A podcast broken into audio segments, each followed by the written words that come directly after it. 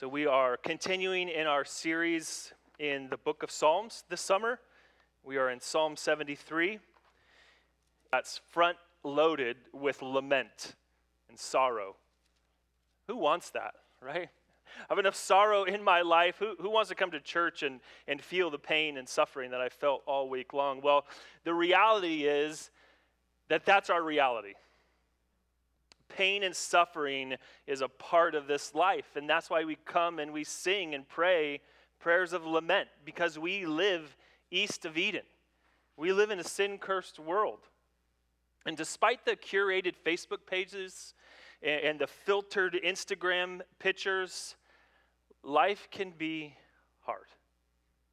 Uh, maybe you've felt that a little bit more during this COVID season, and, and, and you've noticed in your own life that there is pain.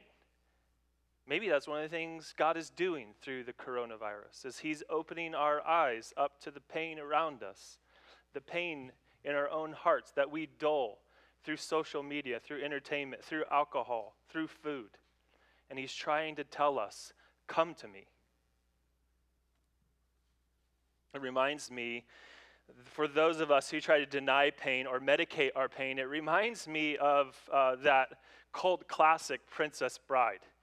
Do you remember Westley turned, yes, I got a hoo hoo over here. Westley uh, turned to the dreaded pirate Roberts and he, he bests the, the Spaniard with the sword and the giant. And he finally gets to Vincini. Uh, and inconceivably, he bests Vincini too. And he takes the princess and she doesn't yet know who he is. And, and they're, they're discussing and she's saying how much pain she is in and, and, and that uh, you know, Dread Pirate Roberts killed Westley and her life is, is, is painful. And, and, and he replies to her, and she says, You mock my pain. And he says to her, Life is pain, Highness. Anyone who tells you otherwise is trying to sell you something. Life is pain and suffering. The Psalms tell us, though, the very structure of the Psalms that move from lament to praise tell us that life is pain and yet we can trust God. Life is pain, and yet we can praise Him. Life is pain and suffering. The psalmist says in Psalm 73 Yet I will praise because God is good. That's going to be the overall pattern of this psalm this morning. But the question is how do we reconcile God's goodness with pain in life? Should it be that way? Should it be that the wicked prosper, have good things, and the righteous suffer? According to Psalm 1, the righteous are, are like a tree planted by the rivers of water, and everything they do will prosper. And Psalm 73 tells us that is generally true. But in a life east of Eden, in a sin cursed world, it's not always true. Asaph, who is the author of this psalm, has dashed expectations. This is the pain that he's suffering that we suffer. We have unmet expectations, and therefore we have pain and suffering in our life. Someone pains us by the text that they sent. Someone, someone hurts us by leaving us out of something. But, and, and we feel pain by unmet expectations. This is not the way it's supposed to be. And we're going to enter into this psalm through four questions this morning. Uh, why do good things happen to bad people? Why do good things happen to bad people? Verses 1 through 15. Secondly, we're going to see how, we're going to ask the question, how can I trust God in verses 16 and 17? Then we're going to ask, how can I have hope? Verses 18 through 16. Then we'll, we'll, we'll wrap it up with what will happen in the end, verses 27 through 28. Life is pain and suffering, yet in the end, I will praise God because he is good. In fact, that's where Asaph, the author of this poem, this song, begins with the creed God is good. God is good. And everything that goes with that. What's all encapsulated in the goodness of God? That He is full of love, steadfast love, covenant love. He is, he is faithful. He is merciful, slow to anger, and abounding in love. But he is also just and righteous, and he will not let sin go unpunished. This is all part of God's goodness, that he's kind and just. He's merciful and just. And that's what Asaph is saying that God is good. This is his creed. And, and you know, Asaph was one of David's musicians. He, he, was, he was brought into uh, the, the temple, he, w- he was brought into Jerusalem to minister song before the ark of God. And you know, the ark, it was, uh, it was, it was where God chose to, for his presence to dwell. And, and David appointed Asaph to be a singer. And, and Asaph happens to show up when the ark comes back to Jerusalem. The ark of the covenant, the, the covenant presence of God comes back to God's people. And there Asaph is leading God's people in song to say how good and pleasant it is to be in his presence. You can, you can see that in, in uh, First Chronicles. You can trace it out, and there he is. He's there when David brings the presence of God back to Jerusalem, the, the, the symbol of God's presence back to Jerusalem. He's there when Solomon dedicates the temple. He's singing as the ark is put into the temple, and God chooses to dwell with his people. And there is Asaph's sons after the people have been exiled and are being sent back to Jerusalem by Cyrus. There, Asaph's sons are appointed to sing God's praises to, to God with God's people, to say that He is good, even in the darkest of times. And it's no accident that Asaph begins book three of the book of Psalms. Do you remember? Davey and I both have said it, but the book of Psalms is sort of structured in, in five books. And uh, book three is chapter 73 through 89. It's actually the darkest of all the books of the Psalms. The Psalms move from lament to praise. There's always, there's always praise in the lament, except in Psalm 88. And this is, scholars think this is representative of the time when God's people were in exile, when God was sort of punishing his king and sending his people into exile. What do God's people sing when they're in exile? When they're miserable? What do they sing? They sing psalms like this. And even in the darkest part of exile, Asaph says, God is good. So why do bad things happen? Why do good things happen to bad people? Verses 1 through 15. Asaph, the, the singer, the appointed singer of God's people, says, Truly, God is good to Israel, to those who are pure in heart. But as for me, my feet had almost stumbled. My steps had nearly slipped, for I was envious of the arrogant when I saw the prosperity of the wicked. Asaph's creed that God is good and all that goes in that, you can see very quickly in verses 2 and 3 his experience is contradicting his creed. I, I almost stumbled because I believed God was good, but then I saw this the wicked prosper. That my creed and my expectation of my life do not match, and that causes me pain and suffering. God may be good, but he's not good to me, it seems that Asaph is saying. He seems to be good to these wicked people. If God is good, why do wicked prosper and the righteous suffer? That's what he's asking, and he's telling us, he's, he's letting us in on his thought process. That though he saw this, that not only God was good, his experience contradicted it, but it actually led to sin. The right creed, God is good, with the temporal human experience, plus a sinful nature, led Asaph to envy the arrogant and the wicked. You can see it there in verses 1 through 3 the reality led to an identity of st- identify his sin. He was envious. He saw what he saw was reality. It was reality. It seems like the wicked are prospering because they have all of these things, but it's not the final reality. Asaph is not content to have easy answers to this. See, many Christians would just say, would, would just gloss over this, sweep it under the rug, if you will, pretend bad things don't actually exist. Asaph's not going to do that. He's going to say what he experienced. This experience for him was painful, and he explains it in verses 4 through 12. Here's the explanation that led him to say, God is good, but he's not good for me, and I am envious of the wicked. Verse 4 They have no pain, and they have the body I want. Isn't it interesting that they have no pain until death, and their bodies are fat and sleek? As it looks like Asaph thinks that this belongs to him as a person of God that this prosperity belongs to him, not to the wicked. Verse 5, he says, They have no trouble.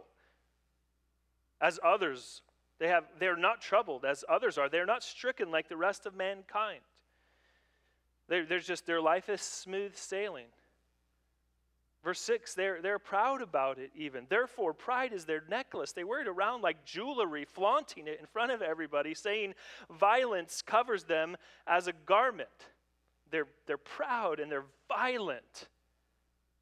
Verse 7, they have so much that they wasted. Their eyes swell out through fatness, their hearts overflow with follies. And this is making Asaph envious and questioning whether God is really good to him. But that's not the worst of it. In verses 8 through 12, they actually rub Asaph's face in it. It's worse because they not only have these things that he thinks he should have, but they're rubbing now his face in it. They scoff, verse 8 says, and they speak with malice. Loftily, they threaten oppression. They set their mouths against the heavens, and their, their tongue struts through the earth. Therefore, his, his people turn back to them and find no fault in them. And they say, How can God know? Is there knowledge in the Most High? Behold, these are wicked. Behold, these are the wicked. They are always at ease. They increase in riches. They, they scoff. They act like God's not there. They have their, their sycophants that, that run after them and say that they can do no wrong. And they, they worship success. And, and it seems to be paying off for them. And this is why Asaph is troubled. Maybe it's maybe you have experienced this. Have you browsed other people's Facebook pages, pages, Instagram posts, Twitter, and you and you say, "Why do the wicked people seem to be prospering?" Does it make you envy? Uh, be honest. Does it make you envy? Does it make you think, why am I a Christian? Why am I living this pure life if I don't get all of these things? Friends, this is, if the psalm ended in verse 12, it would be a sad day. But the, the, honest, the honesty of it all is that this is human experience for us. We, we all have envied the wicked. We all have wondered why the criminal gets to drive the nice car and live in the big house and seem to have no troubles at all. We all wonder why God doesn't immediately reward our good deeds with wealth and health and prosperity. The result of these circumstances for Asaph is that he has a pity party in verses 13 through 15. All in vain have I kept my heart clean and washed my hands in innocence. For all the day long I've been stricken and rebuked every morning. If I had said this, I will speak thus, I would have betrayed the generation of the children, of your children. The result of these circumstances, if we sit in them and leave ourselves there and, and think envious thoughts, is that we will have a pity party too. Uh, um, I'm going to open up a little bit, okay? So this is this is hard, um, but I will confess that this has happened to me even in my last church. I went from a lead pastor to merging with another church and coming on as an ass- assistant pastor, an associate pastor. And, and my job, here's what I felt like this was not reality. And if my friends who are at that place hear this, just realize I, I was blinded by my sin, just like Asaph was. But I went from lead pastor to pastor of operations, and I planned the meals. And oftentimes I, I felt like I was the only one cleaning up after, and I thought, man, I guess I'm the pastor of taking out garbage. I guess I'm the, I guess I'm the pastor of uh, uh, events. And, and, you know, the reality was I saw other people, even as I was looking for another job, I saw other people who, who always got what they wanted. They got good jobs and they were making lots of money. And, and, and my heart even turned to my, my brother pastors and, and became envious of them. This is what sin can do to us, friends. It makes us have pity parties. It blinds us to the realities of life.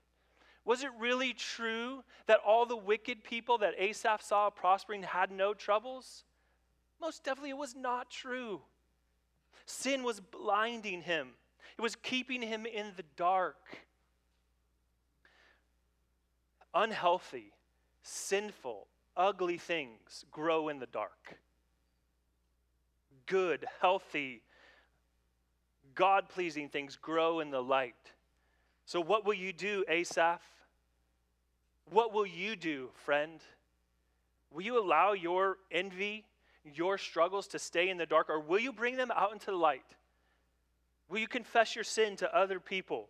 Will you confess your sin against uh, uh, of, of pride and arrogance uh, to God, thinking uh, you know how things should be? Will you confess it and forsake it. Bring it into the light. I wonder what Asaph will do. You can see it start to turn a little bit in, in verse 15, can't you? He has this moment of awakening. He said, If I spoke out loud everything I had just written down, if I had spoke there and ended it there, I would have betrayed your people. This would have been wrong. You see the seeds of confession in, in verses 2 and 3 that he admits his envious of the arrogance of the arrogant people. And then in verse 15, he says, Oh man, uh, my sin is actually going to have effect on other people. And the question is, what will Asaph do? Will he bring it out into the light? And we see a turning point as we move from why do good things happen to bad people to how can I trust God in verses 16 and 17. We see the psalmist is turned, but when I thought how to understand this, how God is good, but my experience reflects something else, I was wearied by it. It's a wearisome task. It's, it's hard until the light starts to break in. On this dark psalm of envy and pride, in verse 17, until I went into God's sanctuary. So I, went to the sanctuary. That's the where you know it's where the presence of God is. It's where God's presence and his people meet together and they worship corporately in a very special way and, and the light shines out. How can I trust God? The psalmist says, Go into the sanctuary of God and worship with his people. Corporate worship is the answer to hope, to, to, the, to the darkness, that will, that will bring hope, that will bring you to trusting in God. How can I trust God? Worship Him with His people. The light starts to break in on the darkness, and, and it's then that He starts to discern the wicked's end. It's, it's, it's then when He goes in and worships with God's people, and the light comes on, and He says, This was actually the reality all the time. It's a right creed. God is good, plus eternal perspective as you're brought into the presence of God, worshiping Him rightly according to His word. Right creed, eternal perspective equals hope. Drawing near to God and His people makes sense out of our experience. Hope seems elusive, not in sight. And that's exactly what sin wants to do to you It wants you to draw you away from God, not near Him. Away from God's people, not near them. This is, this is why we put a premium on corporate worship as we gather together. And when I say worship, I don't just mean singing, I mean the, the prayers, the preaching of God's word, the taking communion together. This is the corp- this is the premium God wants because it makes sense of life. Friend, if you're if you're not a Christian and you have questions about this, if you think there are if you're suspicious about why a pastor would be saying uh, to worshiping God's uh, with God's people and that makes sense of life, uh, just come talk to me. I, I'd love to answer any of your questions if I'm able to. It is drawing near to God that makes sense of the suffering of God's people. It's what gives us hope, and we move from how can I trust God to how can I have hope in verses 18 through 26. How can I trust God? You get eternal perspective by worshiping with God's people. And, and then uh, you ask the question well, how can I have hope in all this? Well, since God is good, you can have hope. You just notice, turn your eyes to the, to the scriptures. We can have hope because God is patiently just. Look at verses 18 through 20. Truly, you set them in slippery places. This is their end. This is the, this is the end. This is, this is the reality of wicked people.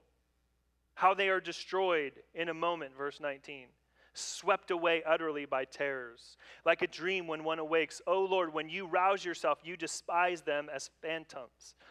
Here's the reality that God is just, and He's going to deal with the wickedness on this earth. If wickedness has been done to you, you can know that a just God is going to put it right. He's going to set it right. And this brings hope. But God's not just just, He's patiently just. Does, this doesn't happen till the end. God's goodness is seen in the destruction of the evil. And who doesn't want Hitler to pay for his crimes? Who doesn't want the truly evil to pay for what they've done? I mean, we all do. And that justice inside of you, friends, that justice is welling up when you see when you see wrong going on and you and you want things to be made right, that's from God Himself. He's given that to you. And he, it's meant to point back to Him and say, Only you are fully just, God. We can have hope because God is patiently just. He's patiently just. We even see His patient justice in the psalmist's confession. Notice in verses 21 and 22 that the psalmist doesn't just see them out there as wicked, the psalmist sees himself as wicked. Here's his full confession. He says, When my soul was embittered, when I was pricked in my heart, I was brutish and ignorant. I was like a beast towards you. Basically, when I became bitter about my circumstances and the wealth and, and prosperity of the pride, I turned to you. You pricked me in my heart because I became like a beast who didn't understand. Uh, I became, I was ignorant. And here's this full confession as he's coming. He's seeing that all wickedness will be taken care of and be set right, and in the end it will, but so will mine, and so will yours. So, how is that hope? God is just but everyone besides Jesus Christ is wicked. And we would be put to dust. We will be like phantoms, like, like worthless, like worthless things in the end. Because we'll be far away from God. There's hope because God is patiently just, but how, how was that hope? How is that hope for me? But we also have hope in verses 23 through 26 because God is graciously near. God is graciously near. Here's the fuller explanation of verse 1 Nevertheless, I'm continually with you. You hold my right hand. You guide me with your counsel, and afterward will receive me to glory. Nevertheless, even though I'm wicked, though God will put all wickedness to an end, He Himself has made a way back to Himself, near to God. So all of our arrogance, all of our pride, all of the wickedness will be done away with but nevertheless, he is near to us. How is that possible? How is it that He holds our right hand? As one commentator says, he, he guides us, he grips us with his right hand. He's guiding us, and he will, he will bring us into glory. This is, this is God doing this for Asaph, even though he himself was wicked. How is that possible? Friends, the only way that this is possible is through a perfect one who will bridge the gap between the holiness of God and the sinfulness of man. And, and he will stretch out his arms and, and bring the two together through his death on the cross. It's only possible through Jesus Christ, who was the fully righteous one, who fully took the anger and wrath of God on himself, who fully drunk down the cup of God's wrath so that you might have the cup of God's blessing. Jesus Christ is the nevertheless. I'm continually with you. How is that possible? It's through Jesus. It's through the one who, who came and lived a perfect life and, and died in your place. This goodness of Jesus is the salvation of people, but only those who will turn to him. Only those who will say, I was ignorant of all of this. Only you are good. Only you are good. You're the one who's been gripping and guiding and, and will glorify me in the end. I put all my trust in you. If you're not a Christian, you, there's hope now, friends. There's hope now. You can put your trust in Christ now. You don't need anyone to pray with you. There is no mediator except Jesus Christ. And He gives you access to God through His life, death, resurrection, and ascension. Jesus Christ is the nevertheless. And notice his response to this. In verses 25 and 26, he then says, Who have I in heaven but you? And there is nothing on earth that I desire besides you. My heart and my flesh, they were about to fail me. But God, you are the strength of my heart, my portion forever. He is all that I need. All of that prosperity and health and wealth, it's not really what I needed. It's God Himself. And I get Him forever.